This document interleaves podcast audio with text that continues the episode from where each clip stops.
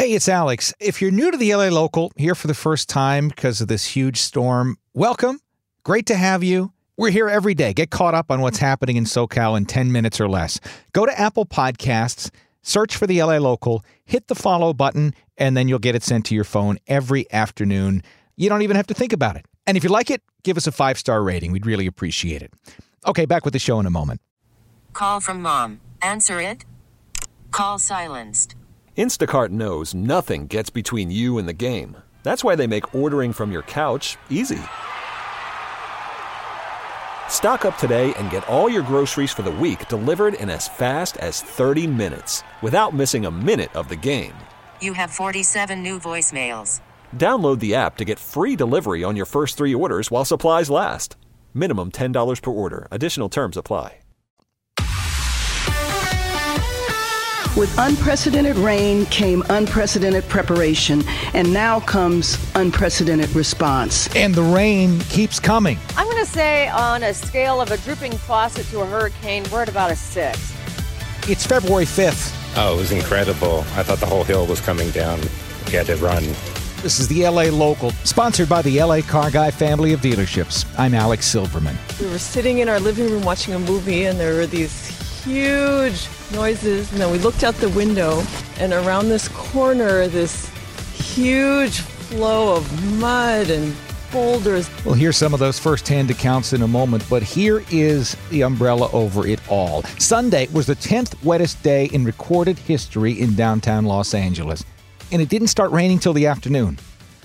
We may have set an all time record, or at least come very close, for rain in a single day on the west side. Two day totals are off the charts. In the morning hours Monday, we'd hit 10 inches in the hills.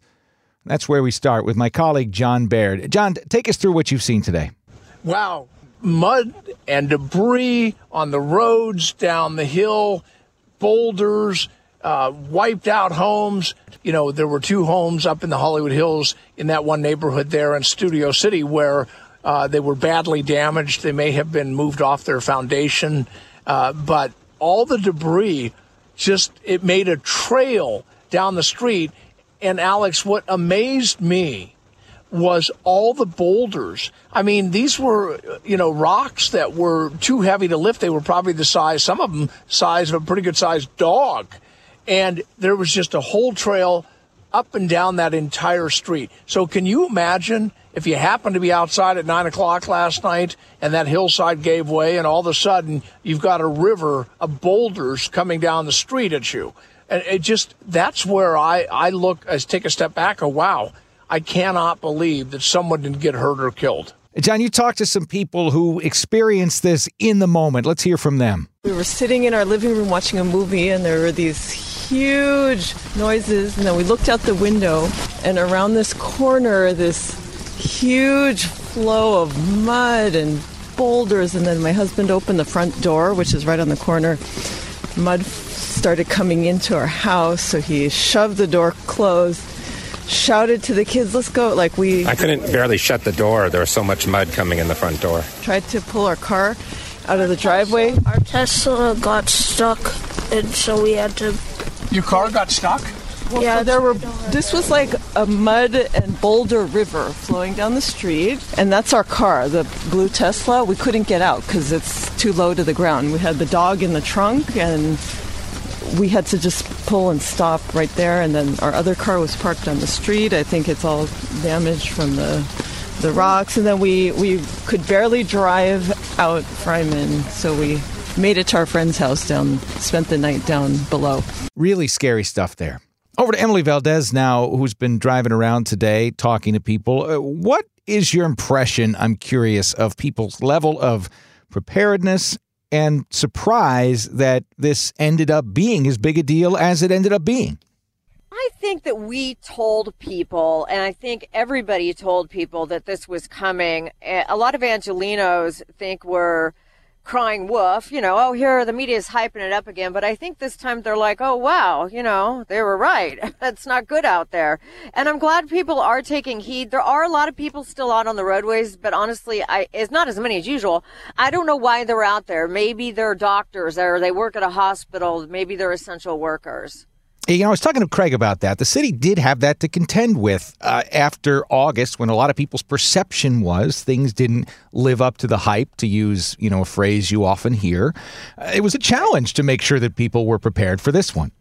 And that is always a problem because we want to warn people. Look, this could possibly happen. It's likely to happen, but when it doesn't happen, uh, I get the feeling that the public's like, eh, they're always overblowing it, but we are seriously reporting what could happen. And this time, in many places, not everywhere in LA, your neighborhood might be fine, just a little drizzle.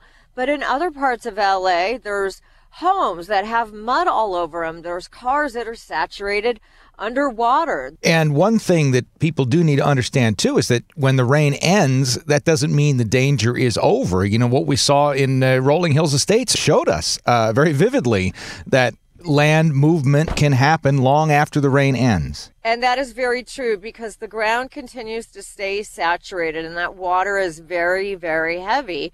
And it can only hold it. It's just like how you can only hold your hand out with a barbell so long. That's kind of how the hills are. They can only hold that water for so long. So if they're, if they have a weakness in them, it's going to go. You want to get more on that because it's an important point. Charles Feldman talked with Nate Onderdonk, who teaches geology at Cal State Long Beach.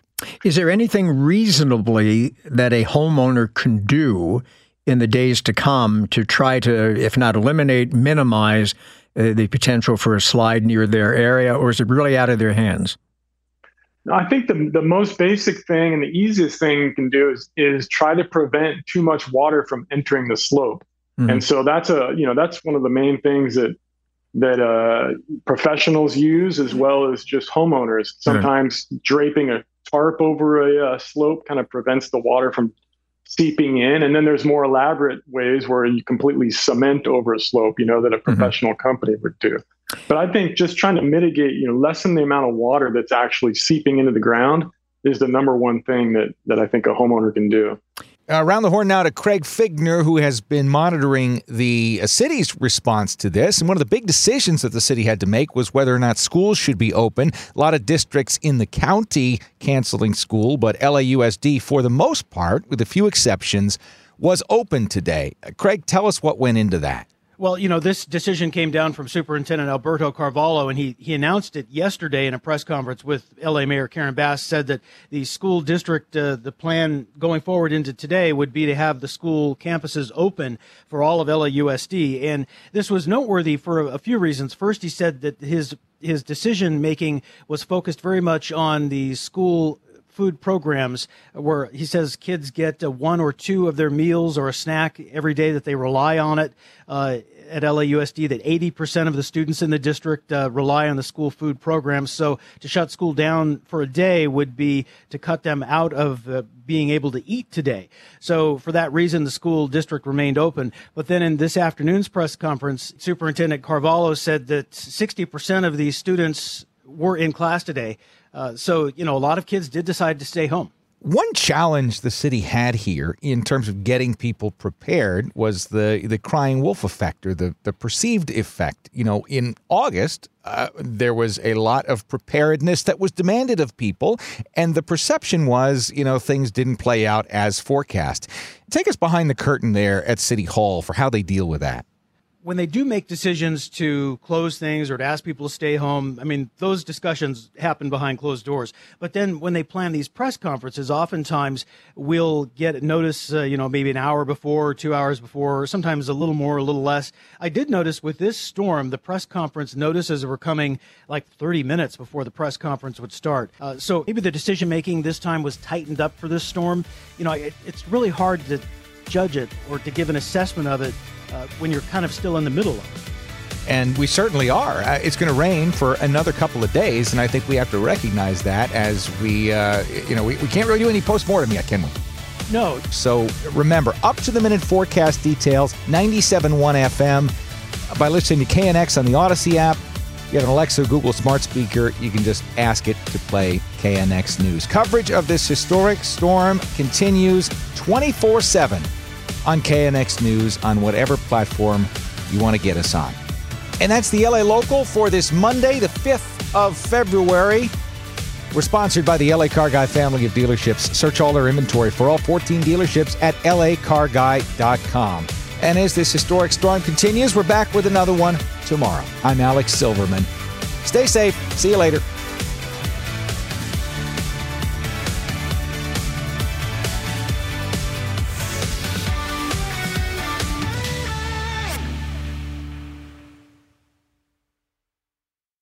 We get it. Attention spans just aren't what they used to be heads in social media and eyes on Netflix. But what do people do with their ears?